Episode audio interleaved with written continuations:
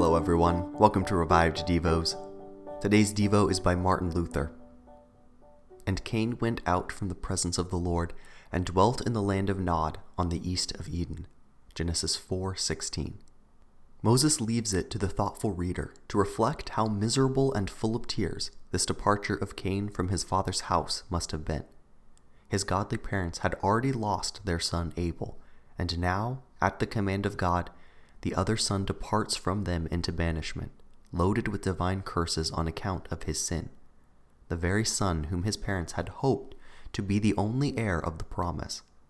But they obey the command of God and cast out their son.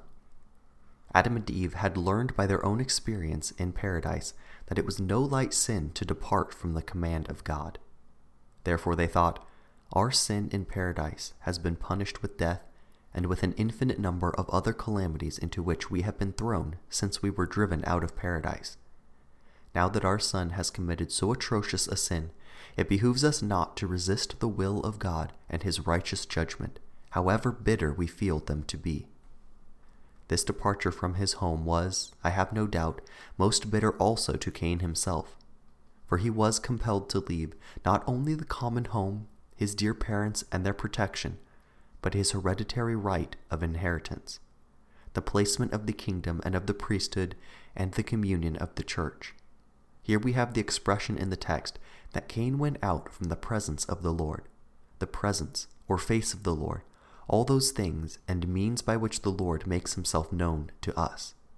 And so the face of the Lord under the Old Testament was the pillar of fire, the cloud, the mercy seat, and the light. Under the New Testament, the face of the Lord is baptism, the Lord's Supper, the ministry of the Word. For by these things, as by visible signs, the Lord makes himself known to us, and shows that he is with us, that he cares for us and favors us. Cain went out to where there was no face of God, no visible sign by which he could derive the consolation that God was present with his favor, a wretched departure full of tears.